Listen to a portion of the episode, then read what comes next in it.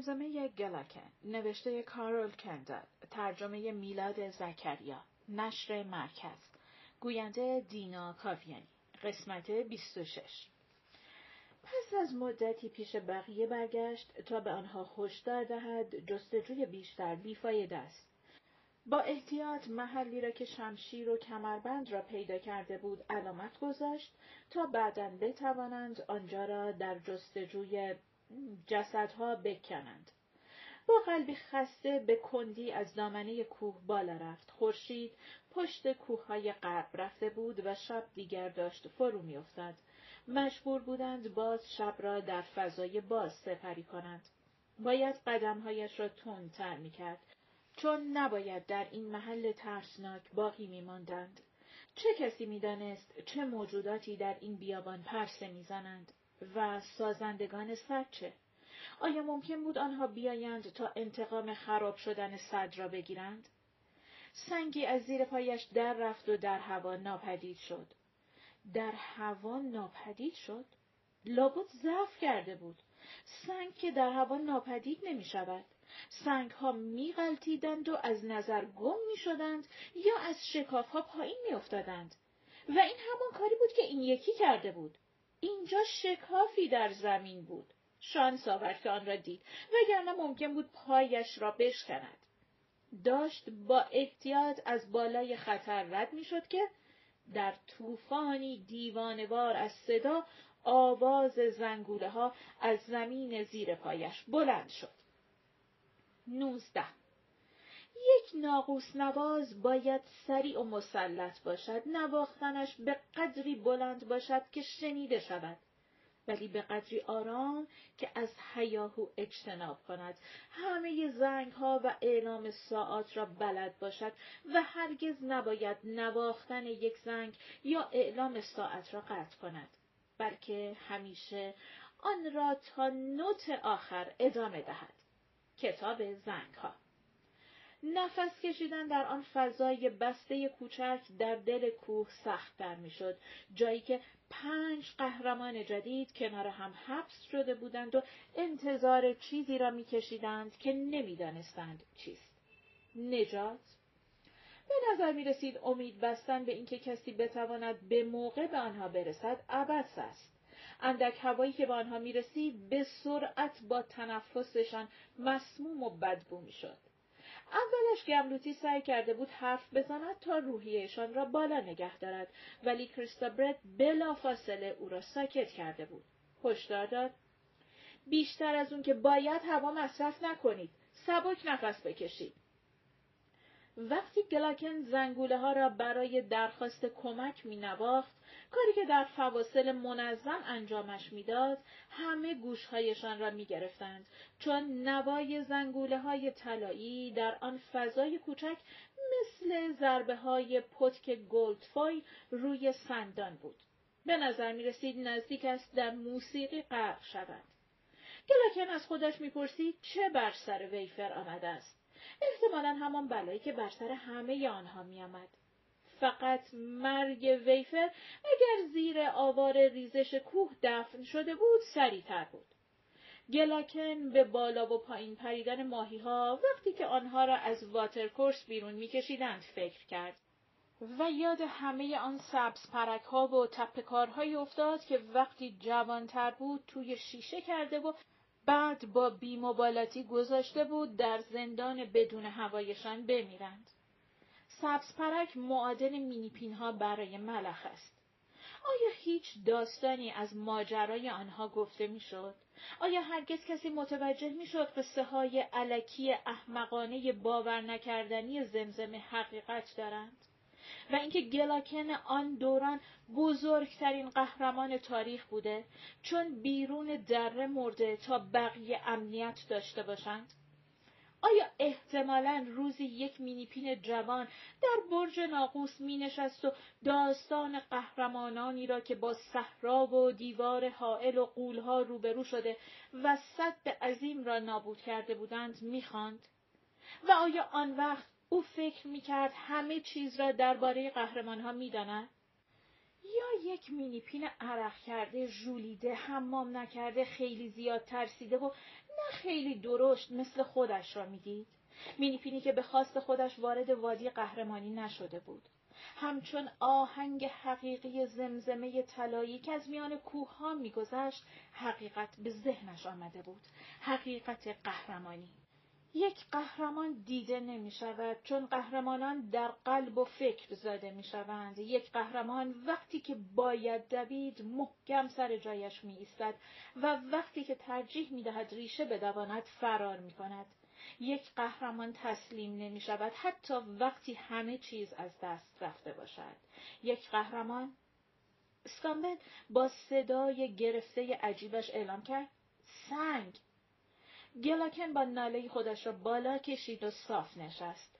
سنگ‌های دیگری به پایین غلتیده بودند یا خاک از لای سنگ‌ها پایین ریخته بود که شاید نشان دهنده این بود که کسی دارد بر فراز زندانشان راه می‌رود.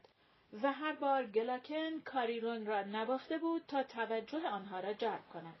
دیگر داشت به نظر می رسید که هیچ امیدی نیست و توان او داشت به پایان می رسید. به زودی حتی اگر لشکر پنجاه نفره اسلیپراند واتر بالای سرشان رژه می رفت، او دیگر توان ضربه زدن به زنگوله ها را نمی داشت. ولی تا آن لحظه برسد به نواختن ادامه می داد. بشنو صدای زمزمه، زمزمه، زمزمه. آن زمزمه دور دست و صدای فریاد را شنید ولی آن را باور نکرد. گم شده و به یاد آر دوباره باره باره. نور اندکی که از سوراخ می آمد قطع شد و صدایی از آن گذشت و بر سرشان هوا شد. گلاکن خودتی؟ گلاکن به دیوار تکیه داد و احساس آسودگی کرد. بقیه ولی کسی دیگری در فضای تنگ تکان نمیخورد. مرده بودند؟ نه. صدای نفسهایشان را میشنید. از میان مهی که او را در بر گرفته بود به بالا شنا کرد و از آن خارج شد. آیا جواب داده بود؟ هیچ کس جواب داده بود؟ ولی باید جواب میداد. دهانش را باز کرد که فریاد بزند ولی هوای اطرافش غلیظ بود و هیچ صدایی بیرون نیامد. گلاکن؟ تویی که داری زنگوله ها رو میزنی؟ زنگوله ها؟ البته باید زنگوله ها رو مینواخت. جای خودش را پشت به دیوار محکم کرد، یک دستش را دراز کرد و به اولین زنگوله ضربه زد. صدای عمیق و خنک و دوست داشتنی از چاه زندانشان به بالا منعکس شد و به گوشی که در بالای آن منتظر بود رسید. آیا این گوش کریستوبرت بود؟ نه، نه، داشت گیج می شد. کریستوبرت که این پایین بود. نه، این، این نبود، ولی بود. گلاکن، همه تون اونجایید؟ گلاکن فکر کرد همه به جز ویفر. ولی صدا که درباره ویفر چیزی نمی دانست. نه، اگر صدا متعلق بود به، یا شاید درباره ویفر می دانست. یادش نمی آمد.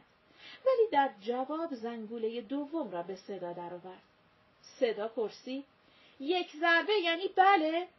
که امکان داشت صدای ماگلز باشد ولی امکان نداشت. گلاکن با فشار ذهنش را از مهی که پیوسته داخل آن می‌خزید خالی کرد. آیا یک ضربه زنگ به معنی بله بود؟ چرا که نه. با احساس رضایت از خودش ضربه‌ای به زنگوله سوم زد. بله، یک ضربه به معنی بله بود. مقدار زیادی خاک از سوراخ تنگ پایین ریخت و گلاکن چشمانش را محکم بست. آیا حالا نور بیشتری به درون می آمد؟ مطمئناً همینطور بود. داریم سوراخ رو گشادتر می کنیم. حالا این صدای دیگری بود. سعی می کرد او را وادار کند که فکر کند صدای والتر ارل است. ولی البته امکان نداشت که باشد. بعد غذا و آب می فرستیم پایین. آب دارید؟ گلاکن در حالی که زبانش به سقف دهانش چسبیده بود دو ضربه زد، یعنی نه. غذا؟ این هم دو ضربه دیگر را مصرف کرد. سوالات بر سرش فرو می‌ریخت و گلاکن با درد جوابها را پس می‌فرستاد. گاهی یک ضربه، گاهی دو ضربه، ولی پیوسته با گامی بالا رونده. پس از مدتی به نظر می رسید تنها چیز مهم رسیدن به آخر زنگوله ها باشد که به زمزمه نهایی لرزان و نقره‌ای طلایی زنگوله ها برسد. صدایی که بیشتر از آن که شنیده شود حس می شد. صدای خورشید و نسیم و ابر، آه نیزار و حرکت زمزمگون آبتره که سرش را از آب بیرون می آورد. صد بود که باعث سیل تو دره شده بود. یک زنگ. یکی از شمشیراتون رو پیدا کردیم و فکر کردیم مردید. بقیه شمشیرها پیش خودتونه؟ شمشیرها؟ گلکن سعی کرد با سر پر از پرش فکر کند. آیا بقیه شمشیرها همراهشان بود؟ یادش نمی آمد و هنوز کلی زنگوله مانده بود تا به آخری برسد. روی سه تا از آنها ضربه زد، یکی برای بله و دو تا برای نه. این روش هم به خوبی هر روش دیگری به نظر می رسید. چیزی بود که باید درباره زنگوله ها یادش می ماند، ولی همش به خواب می رفت. گلکن، گلکن، هنوز حالت خوبه؟ جواب بده. با تکانی سرش را بلند کرد و به دور و برش خیره شد. هر جا که بود خیلی تاریک بود. به نظر می رسید چیزی در دستش است. یک زنگوله. آه بله، زنگوله ها. باید زنگی را به صدا در می آورد که جواب بدهد. جواب؟ خیلی اسرارآمیز بود و کسی داشت توی سرش با صدایی که به طرز وحشتناکی بلند بود نفس می کشید. گلکن، اون پایین بیدار شو، بیدار بمون. با بیشترین سرعتی که بتونیم درتون میاریم. به من گوش کن. یه موجود کوچولوی عجیب وقتی ما اومدیم داشت اینجا رو میکند با یه پای زخمی. گلکن خوابالوده فکر کرد ویفر. پس بالاخره ویفر جان سالم به در برده بود. توی دلش لبخند زد و داشت سعی میکرد درشان بیاورد. دوستشان. ویفر. صدا دوباره داشت سرش نق میزد. گلکن، جواب منو بده. اون موجود با شما دوست بود؟ مهمه. با شما دوست بود؟ دوست بود. گلکن اگر هوا بیشتر بود میتوانست بلند بخندد. با تمام قدرت به زنگوله باقی مانده ضربه زد. بله. کوه تکان خورد و لرزید و ترک خورد و صخره‌هایش را به هم سایید و بعد دوباره از نو فرو ریخت. بیست. در لفاف پیچیدن پنیر آسان‌تر است تا به تله انداختن موش چوب. ماگلز. ادامه جملات قصر. ماگلز کوفته با کبود دراز کشید تا نفسش سر جایش برگشت. حس می‌کرد انگار دهانش پر از خاک است. در واقع پر از خاک بود و همینطور دماغ، گوش‌ها، چشم‌ها و وقتی دستش را برای درآوردن دستمالی که در جیبش نگه می‌داشت دراز کرد، دید توی آن هم پر از خاک است. خاک و سه سنگریزه.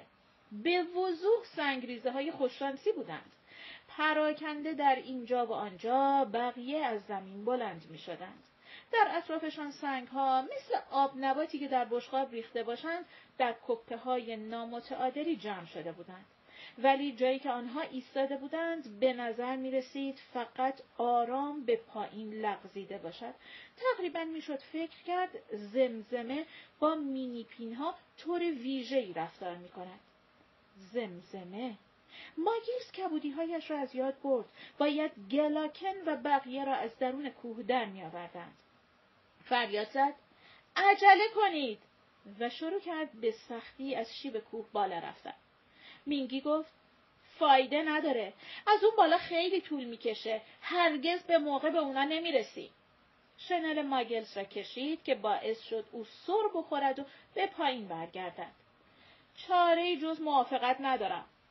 والتر ار مکسی کرد تا حواسش سر جایش برگردد و دماغش را با انگشت شست و اشاره نیشگون گرفت، انگار بخواهد مغزش را بالا بدهد تا عقلش متمرکز شود. اون موجود کوچولوی خاکی داشت سعی می‌کرد همین جاها رو بکنه، مگه نه؟ سوالات والتر ارل از نوعی نبود که نیاز به پاسخ داشته باشد، به همین دلیل همه منتظر شدند تا حرفش را ادامه دهد. چاره‌ای نیست جز اینکه فرض کنیم اون دلیل خوبی برای انتخاب این نقطه داشته. چون برای زمینی گاهی اوقات در تونل زدن مهارت خاصی دارن. خلاصه از پهلو وارد میشیم. دقیقاً و چوب دستیش را در شیب تند فرو کرد. از اینجا! بدون سوال مشغول حفر آوار شدند. گامی پس از سکوتی که تنها با صدای خراش ناخن انگشتانش روی سنگ خدشه‌دار میشد گفت ابزارالات لازم داری. ماگلز از میان لبهای به هم فشرده‌اش گفت اونا هوا لازم دارن. سخت‌تر به کندن زمین سنگلاخ ادامه دادند، ولی هر چقدر هم که انگشت‌هایشان را کوفته و کبود کردند پیشرفت چندانی نداشتند. ماگل سعی کرد به این حقیقت وحشتناک فکر نکند که اگر ظرف یک ساعت آینده به پنج مینیپین نرسند دیگر خیلی دیر خواهد شد. همین حالا هم احتمالاً خیلی دیر بود. آنقدر کندند که خستگی بر آنها غلبه کرد و باز به کندن ادامه دادند. ماگلز نمیدانست از کی شروع به شنیدن صدای وزوز کرده. فکر کرد صدای زنگ گوشهایش است و سرش را تکان داد تا از شر صدای مزاحم خلاص شود. ولی صدا ادامه داشت. بیناییش هم داشت سرش بازی در می آورد. از گوشه چشمهایش حرکتی را می دید که وجود نداشت و در این حال هوا ناگهان چنان پر از گرد و خاک شده بود که به سختی می توانست نفس بکشد. آیا چیزی در سرش خراب شده بود؟ مثل فین لانگتوس پیر که کاملا خرفت شده بود؟ ترس عنانش را گرفت. به خودش گفت ترس فایده‌ای نداره اگه ندونی چیه که از اون می ترسی. و به آرامی قد راست کرد. سینه کوه داشت تکان می‌خورد. داشت با ضعف سرش را در دستانش گرفت. یک مشت خاک نامنتظر صاف توی دهانش ریخت. با سرفه و اخ و تف تلو تلو خوران خود را از مسیر سنگی که در هوا می‌آمد کنار کشید و محکم به والتر ارل خورد. با نفس بریده گفت چی شده؟ چه اتفاقی داره می‌افته؟ والتر ارل به چیزی اشاره کرد و همزمان از مقابل سنگی به دو برابر بزرگی کلش جا خالی داد. موجود خاکستری قهوه‌ای کوچکی که وقتی رسیده بودند مشغول کندن کوه بود لنگ لنگان به سمتشان می آمد. باند پیچی ماگلز روی پای مجروحش پاره و کثیف شده بود و پایش را روی زمین می کشید. چشمانش حوزچه های سبزی مملو از اندوه بودند. موجوداتی شبیه او ده ها و ده ها جانور دیوانه‌وار در حال کندن کناره کوه بودند. ماگلز قطرات اشک‌هایی را که از چشمانش می‌جوشیدند حس کرد و اجازه داد بی‌پروا از گونه‌هایش پایین بغلتند. صدای وزوز شدیدتر شد و خاک با شدت بیشتری به پرواز درآمد. گهگاه بعضی از حفارها بر اثر کار همراهانشان در بالا مدفون می‌شدند.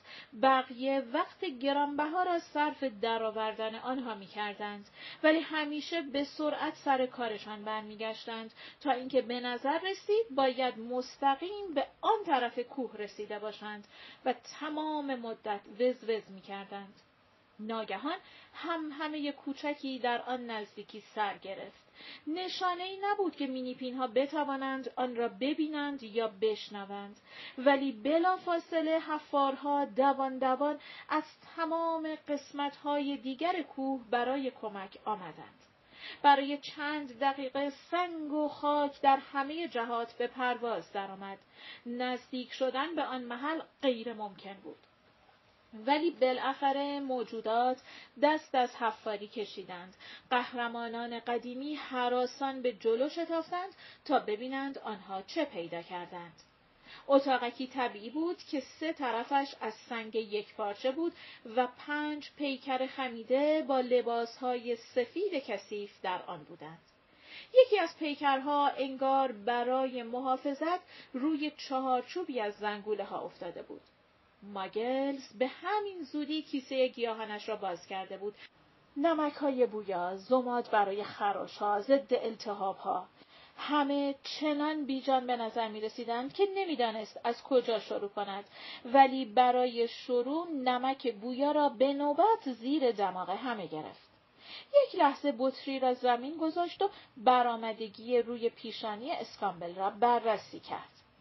یک دست خاکستری قهوه‌ای لاغر بلافاصله بطری را گرفت و موجود صاحب دست به اطراف دوید و بطری سنگی را زیر دماغ همه همراهانش گرفت. برای پس گرفتن بطری پرارزش به تلاش والتر ار، گامی، کرلی گرین و مینگی نیاز بود. موجود پوچک زخمی نگران کنار سیلکی نشسته بود و وقتی به چهره سفید او نگاه میکرد چشمان سبزفامش از ناراحتی به هم فشرده میشدند. وقتی سیلکی بالاخره نشانه هایی از بهوش آمدن نشان داد، او دستهایش را محکم دور بدن خود پیچید و انقدر از دامنه کوه بالا و پایین دوید که از خستگی افتاد و به شکل گلوله خوشحال دوباره پهلوی سیلکی غلتید. پایان قسمت بیست و شش.